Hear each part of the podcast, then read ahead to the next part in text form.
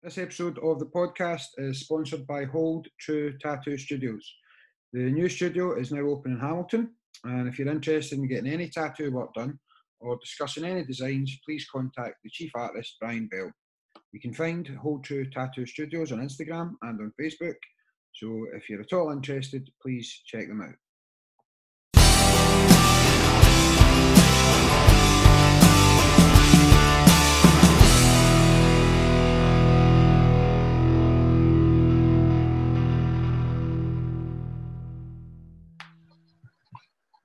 Martin, Good afternoon, Kareem. How are you? how, how you doing? You doing good?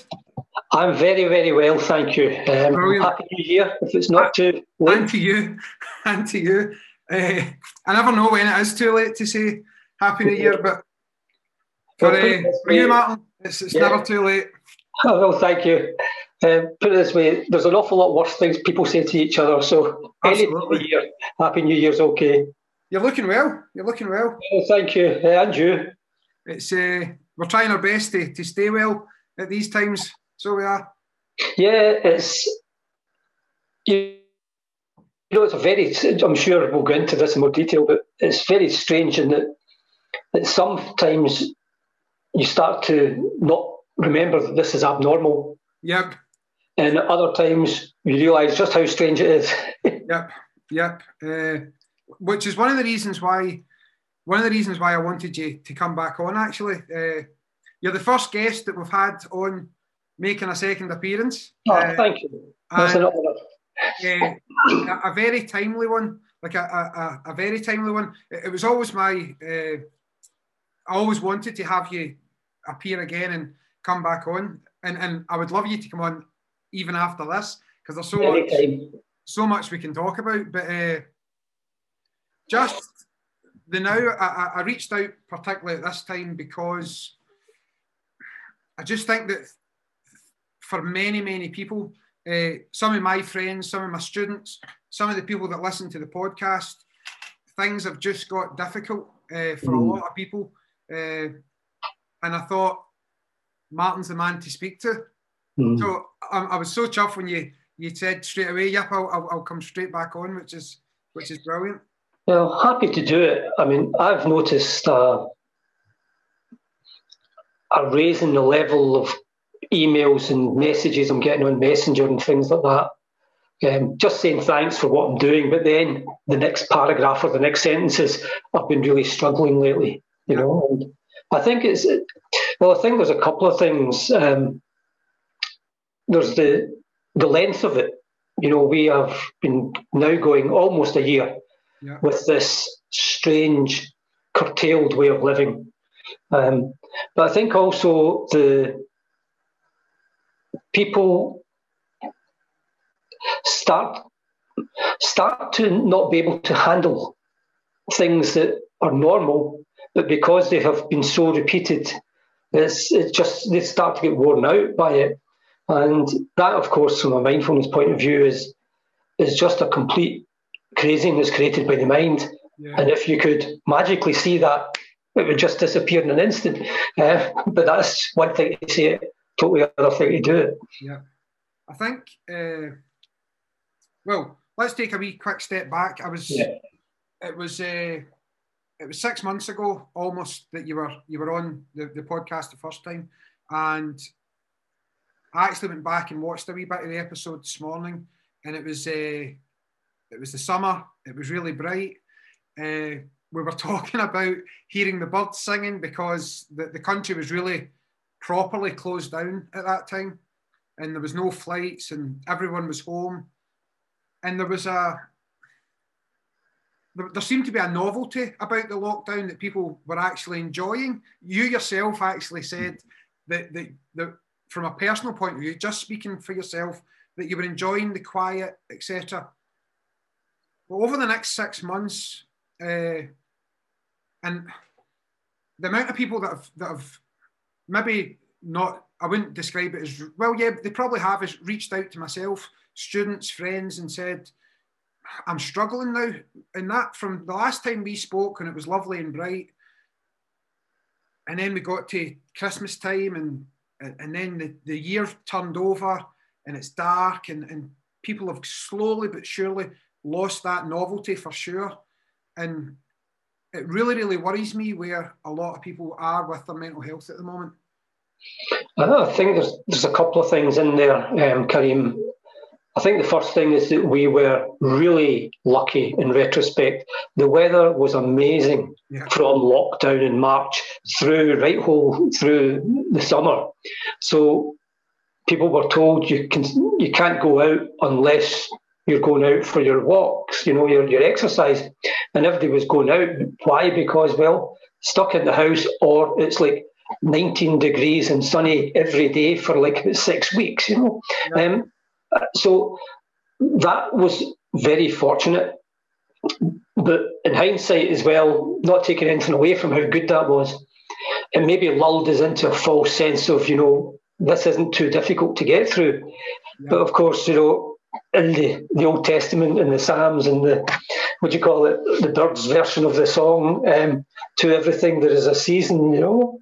Um, and you know, spring's followed by summer, which is great, but then autumn comes and it can be a wee bit beautiful, but a bit slushy, and then winter comes. Yeah. And with winter, it's as you say, you know, we're in northern Europe.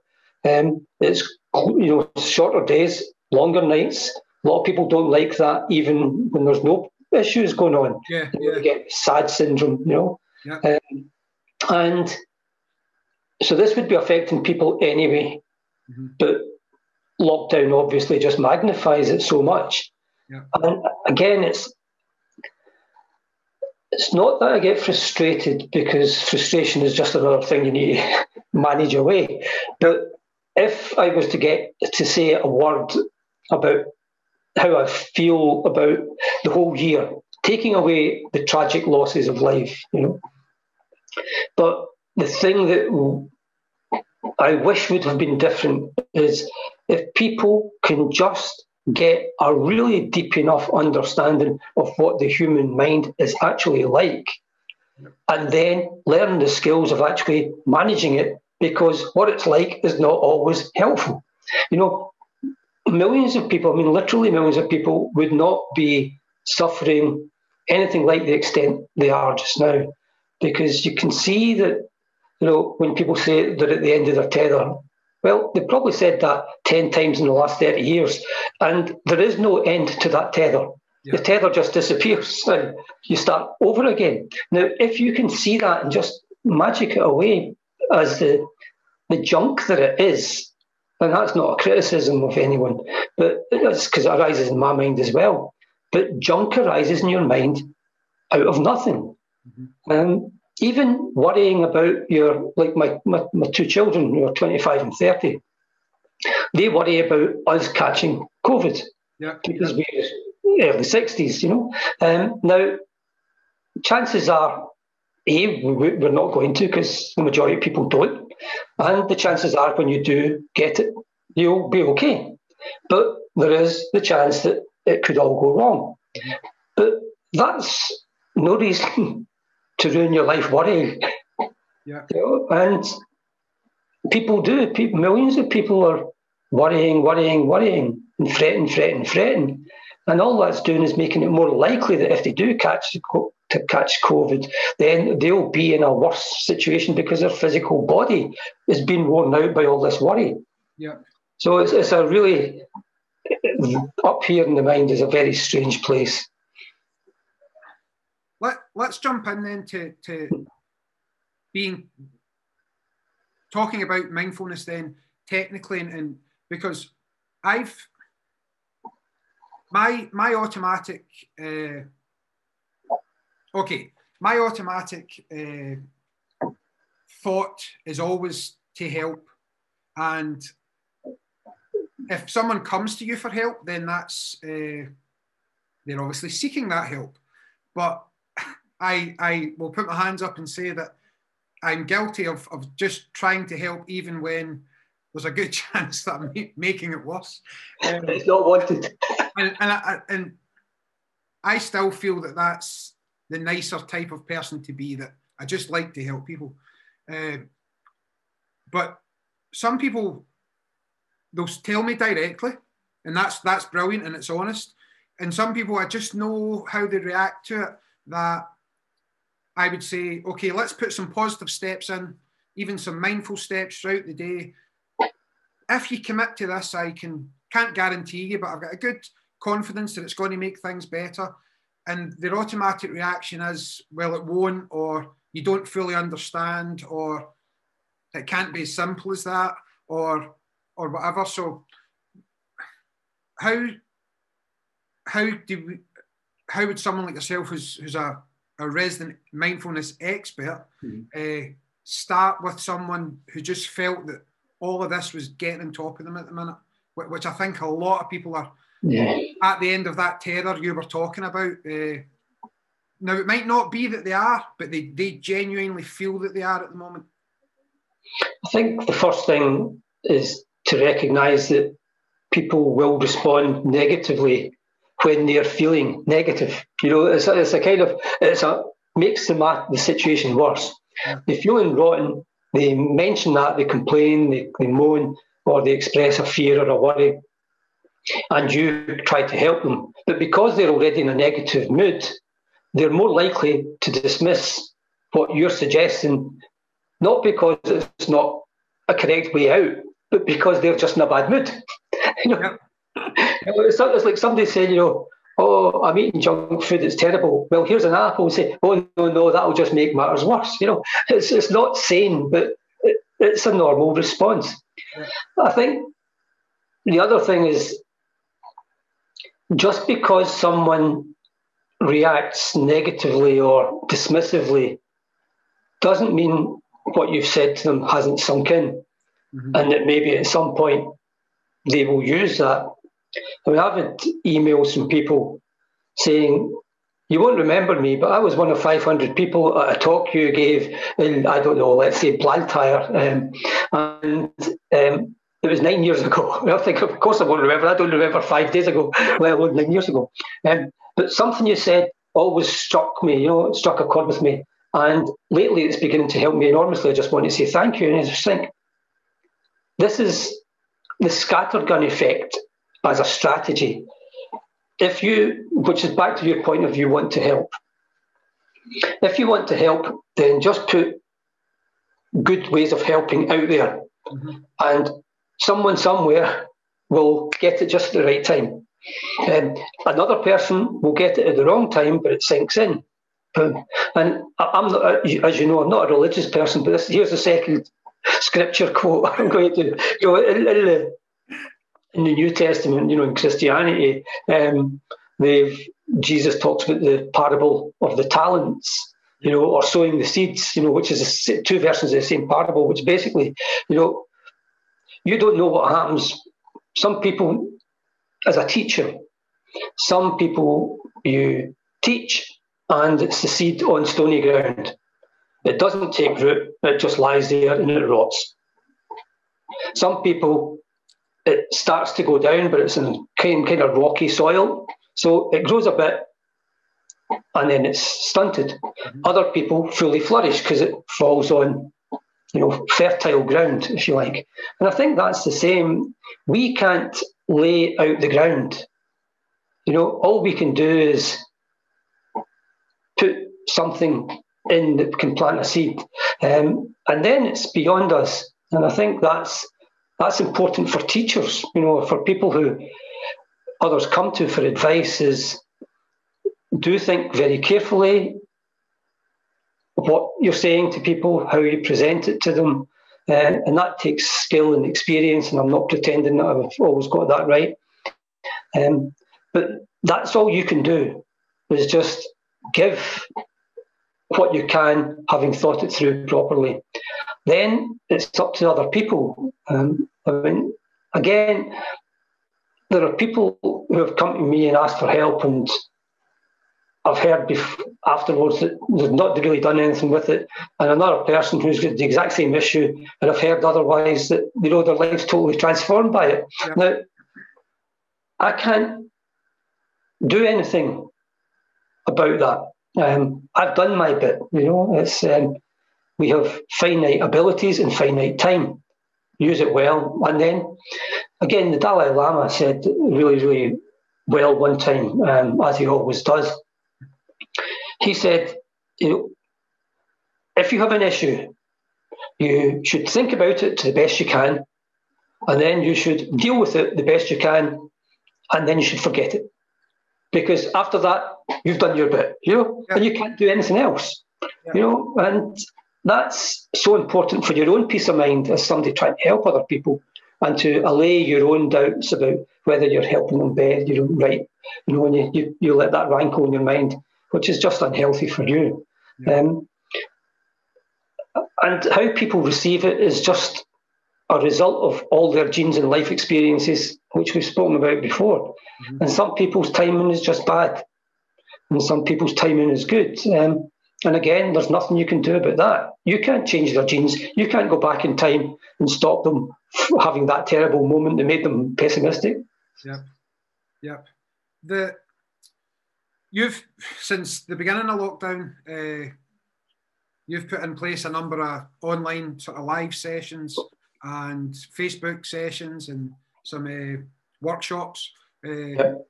One of which I was lucky enough to be on maybe about a month ago. There. Uh, what was your if someone says I think the question was going to be there what what was your intention there how did you feel that your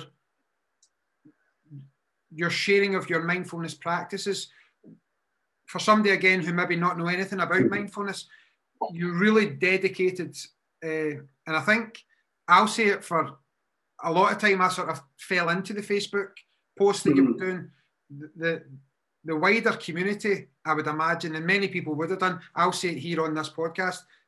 We're so, th- or I'm so thankful that you decided to dedicate so much time to that.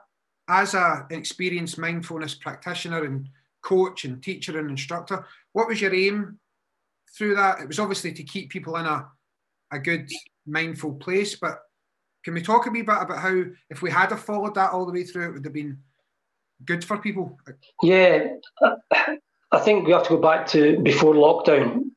So I was doing the free weekly class at the University of West of Scotland campus, yep. you know, for the general public on a Tuesday evening, and I've been doing that for nine years. Yep. Um, and all through that time, I've been thinking, what else can I give? Knowing that I have to earn an income, mm-hmm. but a lot of people can't afford to pay for these kind of services. So how do you square that? Um, and my first thought was set, start a class locally. And as you know, um, by the time we got to lockdown, we were getting on average about 90 people, yeah. um, and between 75 and 130, I think, um, each week in the last couple of years. That's that's a massive number for no disrespect to my hometown, but like a place like Hamilton. You know, yeah. you might think, you know, yeah, in the flowery West End of Glasgow, where everybody's hip and you know, and into these kind of things, or in Edinburgh and Morningside. But you know, I, I, mean, I came back to live in Hamilton because this is my roots and this is where I feel home is. You know, um, I was raised here, and but I know it. You know, this is a post-industrial, working-class town with a lot of issues, but a lot of really nice people and a lot of nice places and villages around it, and I love it to bits. Um, but mindfulness does not naturally fit. Yep. So it's great that lots of people did it, and it showed um, there was a demand for truly understanding well-being and dealing with people dealing with their own issues. Mm-hmm. Um, so when lockdown happened, my first thought was a lot of these people have been coming for years to the class. A lot of them suffering from anxiety, some from depression, some with no problems at all, who are just interested in becoming even better in their life. And, and I think that's my whole philosophy of this is to make people happier and more fulfilled in this beautiful temporary thing we've got called life. Um, knowing that it ends. So it's harder to do it afterwards than before, you know. before. um, and so I got thinking, and then I found, I mean, I knew about Facebook Live because my daughter's company had been using it, um, but I didn't know how to how to do it.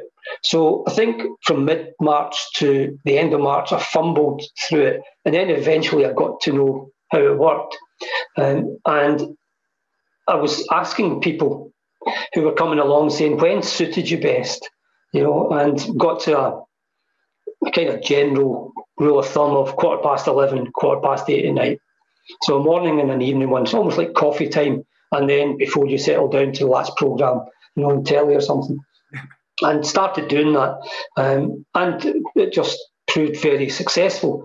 But the the thinking behind it initially was, how do I sustain the support I was giving to people who I was already helping?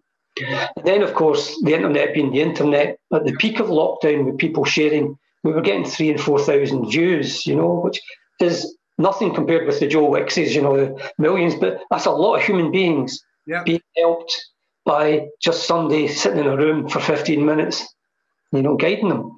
So that was very rewarding, you know, personally to see that you could help a lot of people. Then Morna, my work colleague, and I were saying, what else can we do? Knowing still that we, we know this is all free, so we've still got to try to earn a living, and most of it earning a living, not all of it, because we've been doing webinars for the last few years, but most of it was me going out to different places, primarily in Scotland, and delivering introductory talks or doing sort of eight sessions over a space of a couple of months um, with, with organisations, private sector, public sector, NHS, uh, for example, and the third sector. Um, and that was all now not cut off completely because a lot of people then did transfer to, to Zoom and Teams and stuff, but a lot of it was reduced. So we're having this issue of trying to be altruistic and trying to earn a living, Mhm. which is a challenge. Uh, As anybody who's tried to do it, it's a challenge. So, but at one point we said, well, we got some support. Um, a Swedish foundation or a Swedish, London based Swedish foundation, a family business, had set up their own foundation. The, one of the main members of the, the family had somehow or other come across one of my books and read it. And she'd been studying mental health. You know, she'd had her own challenges and issues. She'd been studying it for about 20 years and she had never liked the way it was presented in all the other classic books. Mm-hmm. And she, she phoned me up one day and just basically said, I think the way you expl- explain it is the best way I've heard to explain it and would like to help you. I thought, whoa, that's the sort of phone call you don't get very often. Yeah. And it was really good. So they helped us from August through to December. Now, in the end, it didn't quite work out because they were wanting to go kind of almost like parallel paths. They wanted us to do that, and we were kind of doing that, you know, slightly differently, uh, but differently enough for us to say it's not worth us sacrificing the way we want to do things Yeah. to get money, which was a real shame because that was us basically, they were essentially funding us a basic income in order to be able to do our things for free Yeah. Not just some of the things, but all of the things. So at that time, we then started using our site to put on online courses, workshops, talks, videos, etc. Um, and the whole point always has been how do you reach as many people as effectively as possible? I mean, that's it. You know, back to what I said earlier. You know, when you're dead, it's difficult to help people. When you're alive, it's possible. If you think about it, you can help more people than if you don't think about it. And if you're wise and skill, skillful and clever, you can find ways to actually help. Joe Wicks is a great example. You know, I've got huge admiration for him. You know, this is a guy who, the way he has worked it through and thought it through, is sitting there saying, "Okay, guys, boom, boom, boom, boom, boom, boom, boom," and people's bodily health is improved by a guy who's switched on Yeah. in the internet and through YouTube and helping millions of people. It's also helped him in his life and he's become successful, famous, wealthy, whatever. But that doesn't matter. That's a side effect. That's him helping people, and that's an enormous uh, credit to him.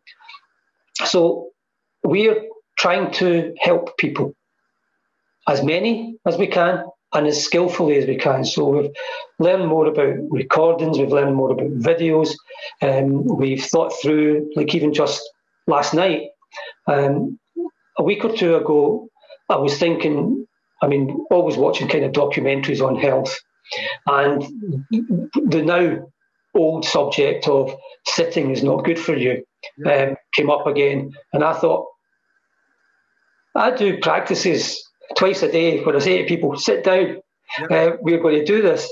And I thought, I do my own going to bed and waking up practice lying in bed because that's where I am. Yep. I thought, but I haven't for a long time done a lying down session. Okay, yep, yep. And how would you do that recording it?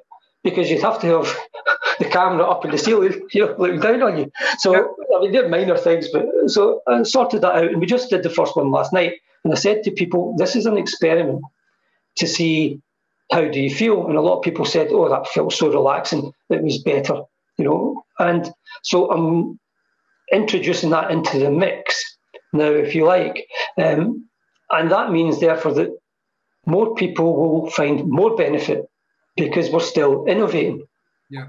in this way. And, and that will go on as long as my wee brain can still continue to think new things. It's one of the things that you, you said there, and, and it makes perfect sense, uh, was you, you talked about Hamilton. So I, I don't need to describe Hamilton again. I think you've done a brilliant, brilliant job because there'll be people listening. Uh, we've actually, I was looking at the statistics and stuff for the the, the podcast just the other day, and mm-hmm. we've actually got a listener in Brazil, which I thought, yep. wow, wow maybe somebody's amazing. just stumbled on it by mistake. But anyway, it showed up. So we're, we're talking to people all around the world yeah. now, which which is just quite extraordinary. But uh, I had I was doing a little experiment which I kind of took from you or stole from you with somebody else, obviously virtually, but uh, was using a blueberry. Now the experiment mm. or the the the exercise was you would usually teach it with the cold water. Yep. And I was using a blueberry, and I eat blueberries most days, and I like to put it in yogurt, uh, maybe a wee bit of honey on top, and I, am not particularly mindful on how I eat them. So I just eat the yogurt and go on with my day. Uh, you can give me any trouble for that later. So that, that, that's the way it's done. Uh, now, when I actually the more the, the fact that you you ruin a beautiful blueberry by putting other stuff on it well, listen, that, that, that that's the point as well, and, and you're spot on because when I was doing this wee experiment with this blueberry about looking at it first of all, and mm-hmm. then closing my eyes and just actually touching it and feeling how a blueberry feels. And I'm, I'm doing my Billy Connolly thing here. I will get to the point. It's all right. This is Jon Kabat-Zinn stuff, by the way, with his. He did it with a raisin 30, yeah. 30 40 years ago. So you've reinvented so something specific. The looking at it, touching it, smelling it, and then tasting it. Now, many years ago, I used to work in Costa Coffee, and one of the things that I picked up then was where you tasted coffee in your mouth. So, a nice coffee you should feel down the centre of your tongue, mm-hmm. and as coffee burns and it becomes acidic, you your acidic receptors are at the side of your tongue. Right. So for the first time ever, I had the blueberry in the mouth and I was now chewing it and actually trying to be as mindful as I could through the full process. As you know better than anybody, sometimes your mind can go off, and part of the, the task of mindfulness is bringing it back. One, one of the places where my mind went to was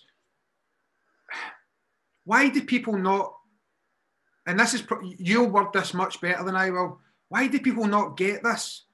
People, most of the people, not most, some people I know in Hamilton would be, away you go, you're eating a blueberry. What's all this fuss about?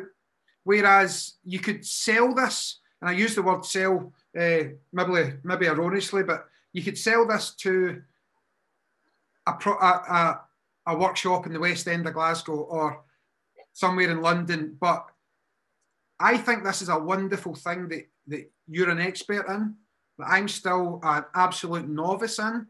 And and again, we touched on this at the beginning of the podcast, but I just want to sh- sort of share this because it will help people. Uh, and that blueberry was a brilliant experiment that I'd done just to be really mindful of how things tasted and the feeling in the mouth, and then as it went down, and and usually I just stuff it in and got on me, got on with my day. But my mind definitely went away to people would just be laughing at me here. They're just they're not really open to to, to this idea of meditation or mindfulness or any of these things that we can do to help us. So I, I laugh for a good few reasons. I mean, so Bob Dylan won the Nobel Prize for Literature. Okay. Yeah. One of the most highly respected composers of the 20th century, lyricists, and, right, and rightly so. Yeah, I think so too. Yeah. But there are some people who say he's rubbish. Yep. yep. They're wrong, Martin. They're wrong. Same with the Beatles. Yep. Yeah. Same with Shakespeare. Yeah. You know? So I write poetry. Some folk, most folk don't know that I write poetry. Some folk know I write poetry, don't like it. Some folk know I write poetry, read it, and like it. That's just the way human nature is. It will always be that way. The percentages of people who know about your stuff on like mindfulness will depend on how well it's promoted. Mm-hmm. Um, the amount of people who like it and buy into it is again beyond our control, and as is those who buy into it and like it. So we can't control that side of it. But my pleasant surprise, which I mentioned earlier, was that in Hamilton, you get 120 people going to a mindfulness class. You know, that's something unusual, mm-hmm. higher than expected, but also, I mean, one of the great things about mindfulness is it's about reality.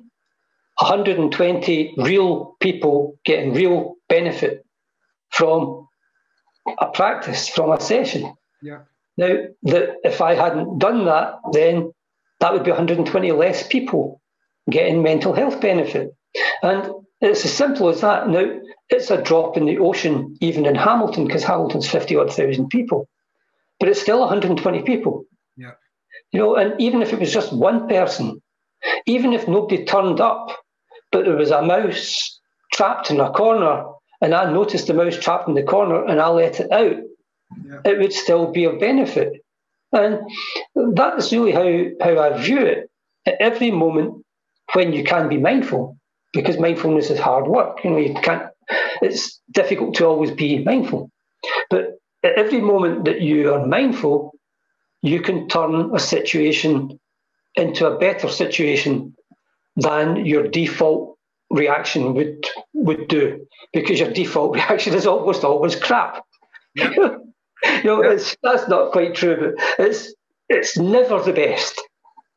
It's never the best reaction possible. If you spend three seconds thinking about something, you'll come up with something better than your automatic mind would. Yeah, yeah. Which might that might lead into the next wee note that I've got here actually. Uh, and and what I wanted to do today was help people again, or or and again every time the we had a with a gentleman in the podcast before Christmas time who was a kettlebell expert, mm-hmm. and uh, it was actually one of my friends in the States who put me on to him. And uh, my friend calls this uh, coach his strength sensei. Okay. Uh, a wee play on the martial arts side, I think. Yeah, yeah. and I was thinking that that you actually come into my head there, uh, and this is a sort of uh, quirky compliment I think that we're giving you. Uh, I'm, I'm going to uh, christen you today, I guess, as the the mind sensei. So mm-hmm. that's your that's your new title in, in my head, anyway. Uh, oh, that's nice. Keep it there. just uh, when when he's looking to to to to learn new kettlebell stuff, he knows he has a source where he goes to, and mm-hmm. you over the the number of years. And again, talking to all these people that you've helped, like I've very, very rarely flirted in and out of your class, uh, and I really to, I wish I really should be more consistent with it. Anyway, that's the way I, I, I see you. So I genuinely take your advice really sort of seriously. Uh, thank you. And, and, and, meditate on it, dare I say, and mm. contemplate on it.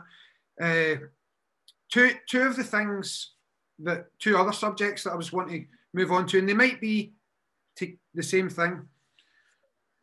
Uh, the first thing is I've written down uh, boundaries, okay, and the second thing was the main reason that people are feeding back to me that's causing anxiety at the moment isn't even the the the COVID nineteen virus that's still well we're, we're we've just come through a period where we were getting higher numbers than we did six and eight nine months ago. So that yeah. virus is should still be a concern, but the people that are reaching out to me are, are, are reaching out because they can't put boundaries in place now. Mm. And what's causing that is, and, and, three things that I wrote down was uh, general stress, homeschooling, which is a big deal at the moment, uh, and then work. And they're all happening within the same four walls. And then looking at the martial arts for, for a second, I'm asking people to come on to a Zoom class that evening. And mm-hmm. some of the feedback, and, and it's absolutely spot on, they've either been looking at their kids' computer all day or they've been looking at their own computer. So they either can't face another computer at night time or this boundary thing, and this is a big one. People can't close their laptop. They just, I've, I've my own wife is suffering through this at the moment that she's really struggling to put boundaries in place to when when is finishing a clock? When is that? Uh, what can we do practically and mindfully, or what can we suggest to people to try and help them with those problems?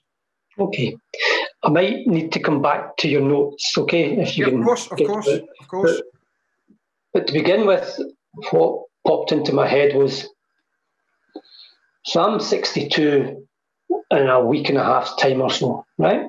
So I've been alive for over half a century. And I've been interested in sport in all that time and played football pretty high level and all that stuff. And I've seen world records come and go. I've seen people getting fitter, faster, stronger. And that's not just chance.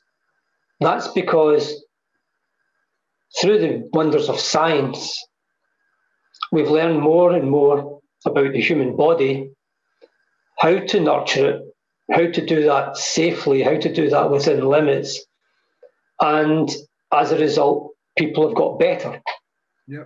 You know, in their sports. And that's you just look at the facts and you see that's the case. It's the same with the mind. We're about a, half a century, a century behind about mental health.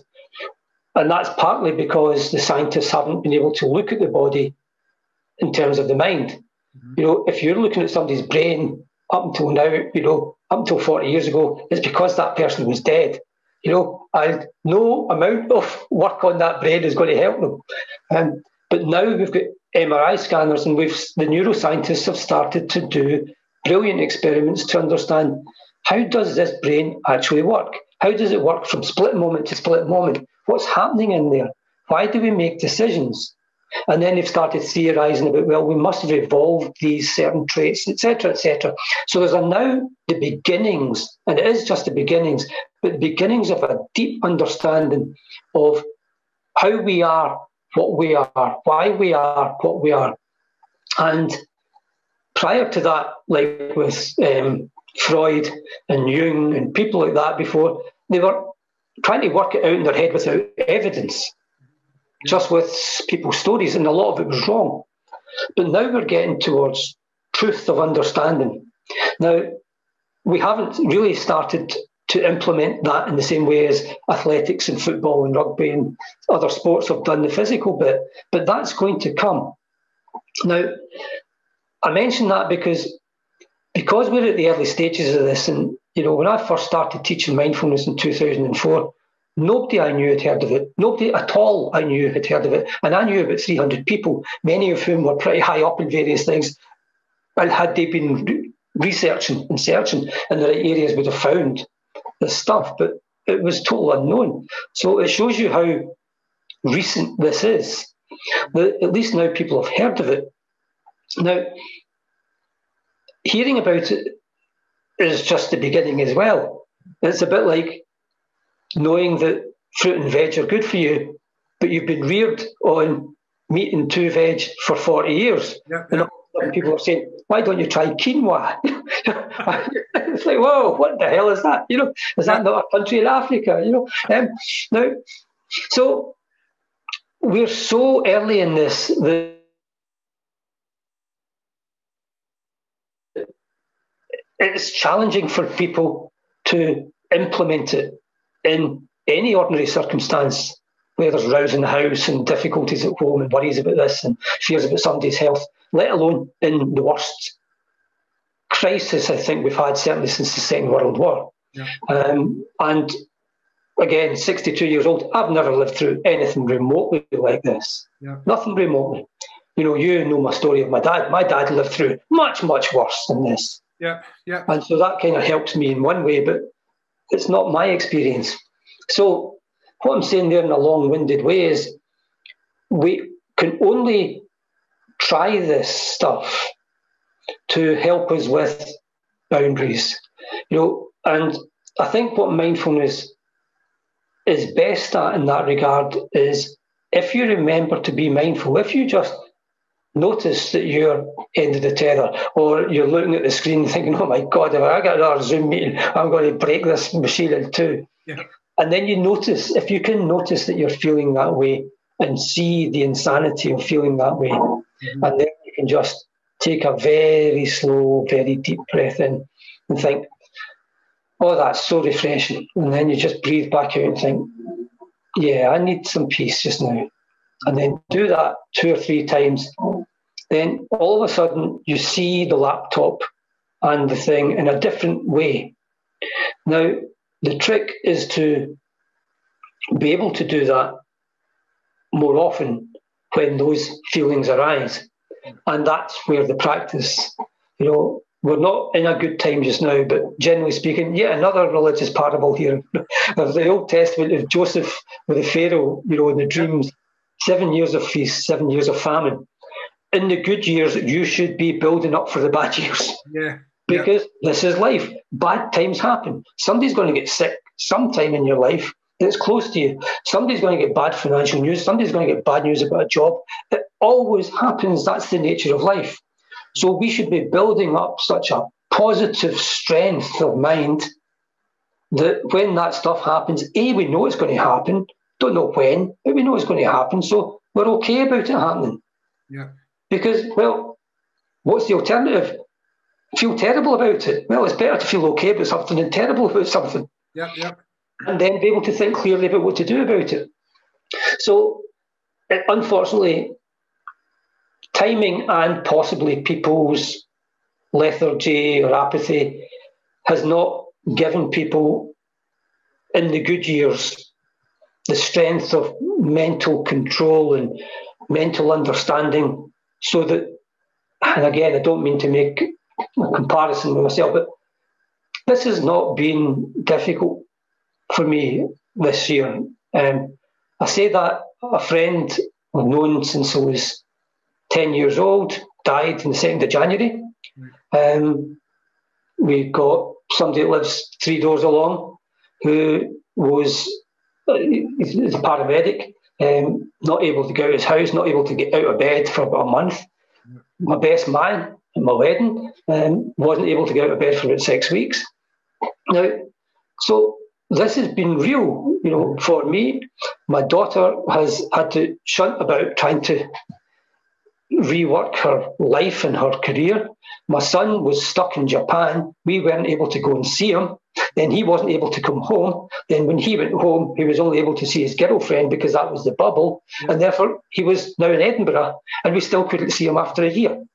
And then he got home for Christmas and Katie came home for Christmas as well. And then all of a sudden, with the relaxation for Christmas, which was great, and then lockdown yeah. before they left the house.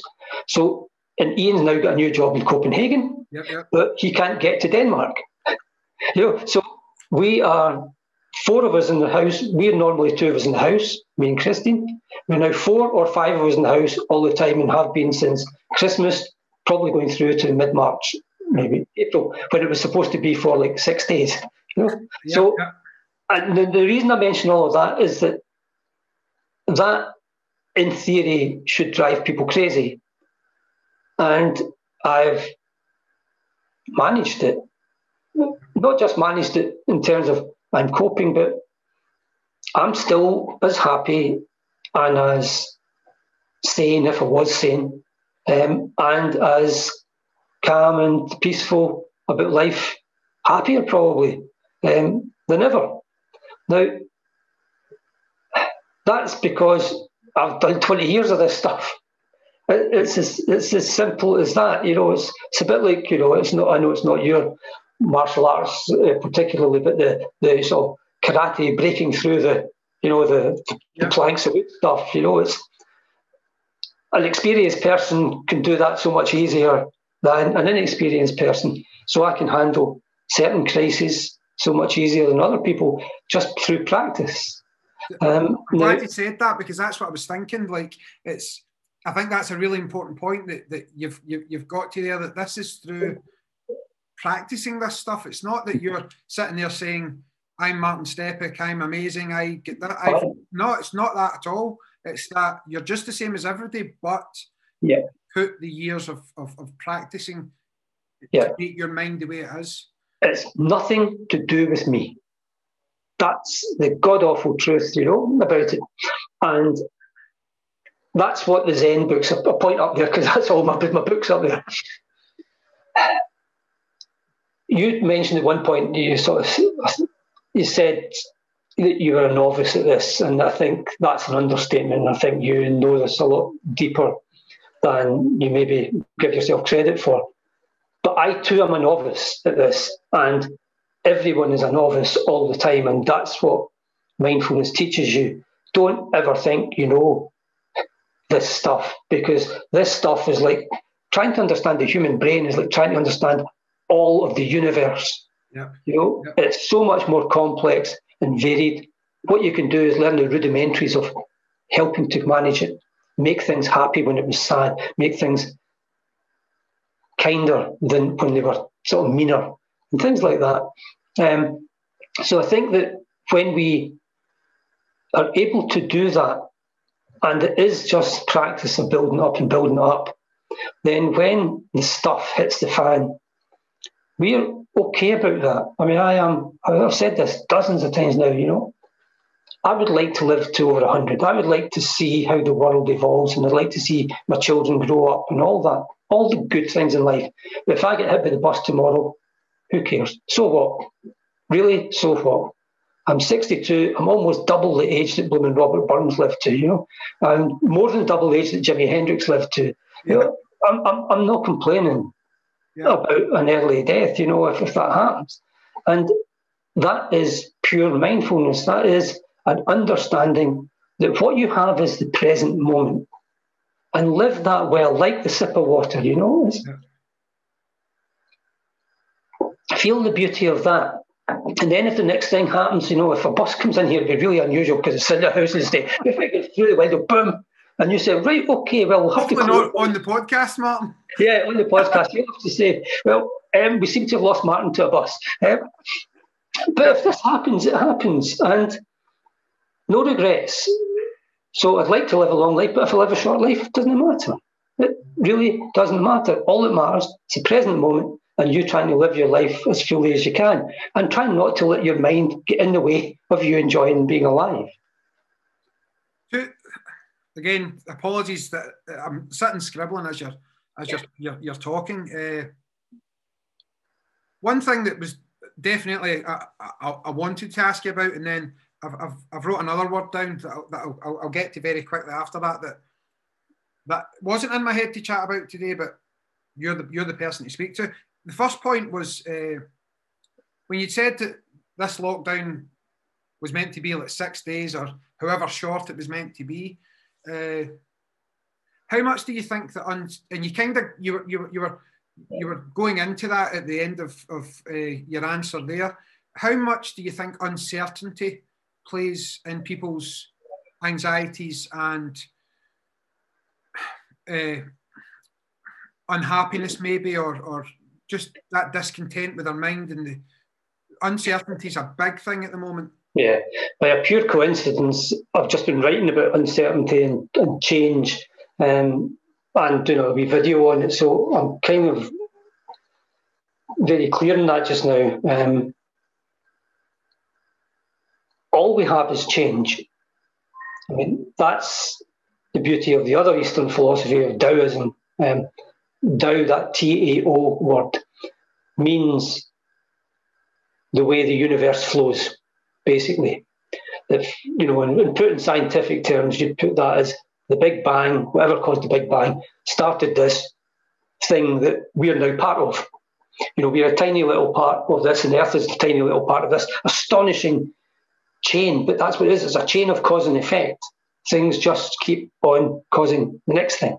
And the universe is expanding, boom, boom, boom, boom, boom. And we happen to have evolved however one believes it, boom, and we're alive, and now we're talking. So that's all chain of cause and effect. Event, uh, effect. Now, that's what we're living in. So it's almost like, you know, the Earth spins. It does. But we don't get dizzy. Yep. Now, because we think we're living on something stable. Yeah. And it isn't, because it's not only that the Earth doesn't spin, but it's actually going around the sun millions of miles. yeah. No, this, and we can't grasp that. So, but that's the reality. There's constant change and constant flow. And that means there's always got to be constant uncertainty because you can't tell if everything's changing and everything's slowing, everything's changing from moment to moment, and you don't know what the change is. Yeah. So we've got a situation where Ian and his girlfriend were trying to get to Copenhagen. It's been postponed two or three times, and now they also they were planning to get engaged, married at some point anyway. But this is kind of forced to come quicker because it helps Ian's girlfriend get to Copenhagen because of Brexit. So if it hadn't been for lockdown, if it hadn't been for Brexit, and if it hadn't been for COVID, none of this would have needed to happen. Yeah. So, because of each of those, which is two, three different uncertainties and changes, everything's had to be adapted. And what mindfulness would teach us is, of course, that's the case. You know, wake up in there. You know, of course, that's the case because that's what life only is. Life is only uncertainty. Life is only change. And if you can get that into your thick skull, and I'm talking to me about that, if I can get that into my thick skull and truly accept that, then you shrug your shoulders at uncertainty. Yeah. It will be what it will be. Um, and you can then, two things result from that. One is you're happier because you're not worried about the uncertainty. It's not dragging you down. But the second thing is your mind is so much clearer because it's not dragged down by uncertainty, and therefore you can make the most of the uncertainty. Whatever comes, you'll make more of it. You know, and changes, you'll actually start to adapt to the changes and maybe anticipate changes and, and get more out of your life. And that's what the whole philosophy of Taoism is, is recognizing that there's this big flow of change called the universe. And if you can see it properly and understand it properly, you can work within that flow more fulfillingly in your life. Yeah. And I think that's a really profound way of seeing life. You're, you're right. But it takes work. And that so so that relates therefore to the two aspects of mindfulness. One is the understanding bit understanding life, understanding the universe, understanding change, understanding uncertainty. And that's all to get it in your head. Then you've got to practice it so that you can live fruitfully and well and happily and in a, an altruistic, kind way within that understood flow. If you just understand it and do nothing about it, your life's just as miserable. If you just do the practice but you don't understand the background to it, it will be as, as helpful. So the two things go hand in hand understand and practice, understand and practice, which is why we do quite a lot of the free things we're doing just now. Some of them are courses to understand better, and a lot of them other ones are practices to get better at doing better. Yeah. Yeah, Christine, your your your wife helped me with something. Uh, I'd messaged her messaged her on Facebook, and it was uh, she helped me through a Japanese instructor, and it was uh, let, let me make sure I get this right now. Mono no aware, which is the uh, the acceptance of impermanence. Mm-hmm. Uh, and I'll say that again, mono no aware, which is something. See, I always think. Well, I don't know it. Christine will know it better than me. Well, well she, I, I, I, know the theory, but I know the I know the philosophy. yep, uh, and and as soon as you ask someone to translate something, especially if you put it out on social media, everybody thinks you're getting a tattoo. So you, you don't you don't want something written on you that's that's incorrect. That I'll put that out there. I'm not actually going to get a tattoo with Japanese writing. Uh, Especially not a tattoo saying impermanent. well, although there's, there's that's quite funny. Actually, I hadn't thought about that. But uh, and again, you, uh, when I say what I'm about to say, I think some people think, oh, uh, uh, that's just nonsense. But mono no aware, this idea about impermanence, is something that I definitely meditate on. It's definitely something that I spend a lot of time thinking about.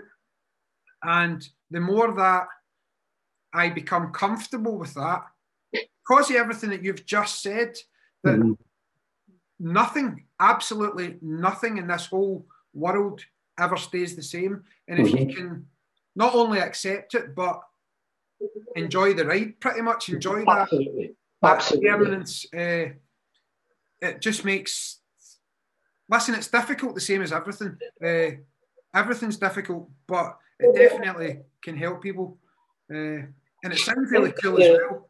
You know, the biggest part of that, you know, and that's great, the impermanence, you know, that's one of the Buddha's, I think, three fundamentals of life that he says that people should understand impermanence. Um, the other ones being that we are not the self we think we are. Well, this constantly shifting, changing self as well. You know, people tend to think of themselves as being this solid thing that life happens all around them, but they're actually changing as well. We thought the and, world was like that for centuries, so we did. Yeah, exactly. you know, yeah. and and the third part is um, human dissatisfaction in the mind, and we have to work with these three things. You know, but you know what you were saying there about impermanence. Um, where was where was it going with that? What were you just saying just towards the end there? That perhaps that I was uh, becoming or trying my best to become more comfortable with the concept. Yes. It, now, when you take impermanence and you break it down, it's that therefore means that, and again, the Buddha said this beautifully well. He said, every moment you're born and die. Mm-hmm. So every next moment is a new opportunity for a new you to have a new life. You know, and, and that means, you know, if you take that and impermanence, that means that you're going to end at one point. So every single moment, chance to live, chance to live, chance to live. And that could be filled with gratitude and activity, gratitude and kindness, you know, gratitude and, and just relaxing and being alive. Now, that's an entirely different way, an entirely different way of thinking and being than the way our minds have structured us to think and live.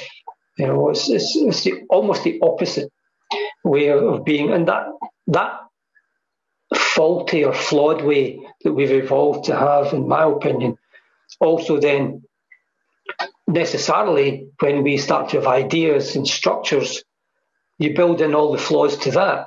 So the schools have got all the flaws, and the capitalist system or market system's got all the flaws, and the housing and everything's all these flaws are built into the system because it's made by minds that have got all those flaws in it.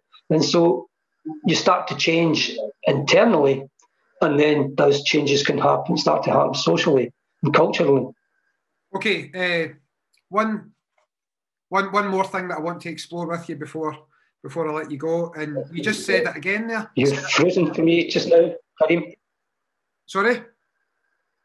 You froze for me a second there, okay. so I didn't. Can we back back now? Yep. Right, perfect. Uh, one one last thing that I want to explore with you, and you just said it again, was uh, was kindness. Uh, so we're struggling with this, I think, at the moment. Uh, mm. Just person to person, uh, on social media, country to country. We, yeah, kindness. Let, let's let's let's finish the talk by talking about kindness. Where, where has it gone? Uh, why is it going? How, how do we get it back? I, think, firstly, if from what we've spoken about before, about constant change and uncertainty, uncertainty breeds polarization. Some people become kinder to help people, and other people retreat into themselves. Um, constant change makes people worried, and when you're worried, you're less likely to be kind because you're trying to protect yourself. But then, if you start to be aware of this and you're going on in your head, you can accept the uncertainty and accept the change, and so your kindness can actually grow. I think the most important thing is to, to if you want to grow kindness in the world, is to develop it in yourself, for yourself, to be kind to yourself, not grasping to yourself, not greedy for yourself, but kind to yourself, which means taking care of you. And again, another biblical thing, you know, is Jesus said, Love one another as thyself. Yeah. You can't love somebody else if you don't love yourself. You know, we should take care of our body as if we were a nurse or a doctor taking care of somebody else's body. Mm-hmm. We shouldn't be putting junk in it because we wouldn't put junk in somebody else's body. I hope we wouldn't. You know, knowingly. And it's the same with the mind. We should be tender and caring to our own mind. We should give it rests. We should give it replenishment time. We should give it fun and laughter. We should stop giving it hours and hours and hours of draining so viewing or whatever. We, we should know what works for our mind and our body, and we should offer it to ourselves. That is kindness. If you do that, kindness to others is just a natural consequence because you're thinking in terms of caring. And I think caring is, in its true sense, is pretty much indivisible. If you care for something fully, you will care for everything fully. But that requires work. It's all work. You know, I wish it was easy. I wish. I mean, I've said this before. You've probably heard me say it in classes. You know, if there was a pill that made you do all this stuff, I would take it. You know, straight away. I don't. I don't like hard work if it's not necessary. But this is hard work, and it's hard work about the most important thing you have, which is the mind that makes you feel the way you feel about being alive mm-hmm. and about other people. Kindness is is just an evolved human trait that you can nurture in the exact same way as you can plant a bush in a garden and water it and hope the sun shines on it. Yeah. It's just the exact same thing. But I agree with the great Irish playwright Samuel Beckett when he was asked about it, um, and he's when he was asked about life in general, and he says, "Kindness is all that matters." Yeah. Sure ultimately, in terms of human happiness, kindness is all that matters. It's, it's the most stunning thing. You know, I've been doing mindful walks, you know, for the public, you know, since lockdown, you know, and I, I, sometimes stop and say, look at that wee drop of rain on that branch, you know, look how beautiful it is. It's like a diamond, you know, and you think, you know, so full of enthusiasm, you think, that's, that's stunning. Nothing is as stunning as kindness. You know, I mean, I have wept seeing somebody being kind to somebody else. You know, you just think, geez, if, if human beings were like that all the time, yeah. none of the woes that we've seen would would arise. You know, not Trump, not America, not what's happening in Yemen, not what's happening in Syria, you know, sort of Myanmar just now. It's, and I know that's idealistic, but that's the reality. If people were wise and kind, you could have differences of opinion and still resolve them, and people would be happy, and they wouldn't be being destroyed all the time. And that's unbelievably tragic as somebody whose family has lived through that sort of stuff. Yeah. You say it's unrealistic, but I, said at the, and again, when when when COVID nineteen struck, uh, people laugh at this, and I, don't mind saying it again publicly, uh, and people can continue to laugh at this, but I don't think it was beyond realistic for. I'm starting to laugh myself now. I don't think it was beyond realistic for the world, the world, to close down, work together, feed everybody, make sure everybody was safe, make sure everybody could stay indoors. We spoke about this on the podcast the last time. Mm-hmm. Our full economic worldwide system is designed in a, in a way that that doesn't allow for that. It doesn't allow for us to mm-hmm. care for everybody. Mm-hmm. I genuinely think we could have stopped this by coming together as a world. And people just say, "Oh, that's unrealistic." why why is it unrealistic? Why is it unrealistic to say that stay in the house for a month and we will feed you. We will make sure you have electricity and water to bathe your children and food to feed you and your family, etc., etc. And that, that's unrealistic, apparently. Yeah. yeah, there's a difference between what is possible or feasible, and I totally agree. That's all feasible. That is all doable. Yeah. What makes it realistic or unrealistic is the human mind. The minds of seven and a half billion people, probably reduced down to the minds of a few thousand people. Yeah, yeah. Who are in positions of power and influence and wealth. Um, and that's the minds that, if you can change the right minds, the world can become better quicker. Simple as that. I think we'll leave it on that, Martin. Uh, that's over an hour that I've kept you. Uh, that's fine. As as always, I'll say I could have I could sit here for another another four hours or whatever and, and, and chat with you, but uh, no, as I say, the the the fact that we managed to turn this round so quickly is is is brilliant because it's exactly what I want to offer out there was your thoughts in in this this conversation. So, as always, Martin, thank you so much for for coming on. It's an absolute pleasure. Thanks for asking me, Karim. Oh, good to see you again. You too. Uh, okay, I shall see you soon, Martin. And yep. as I say, thank you so much. I really appreciate it. Take care. All right, take care, Martin. Bye bye. Bye bye.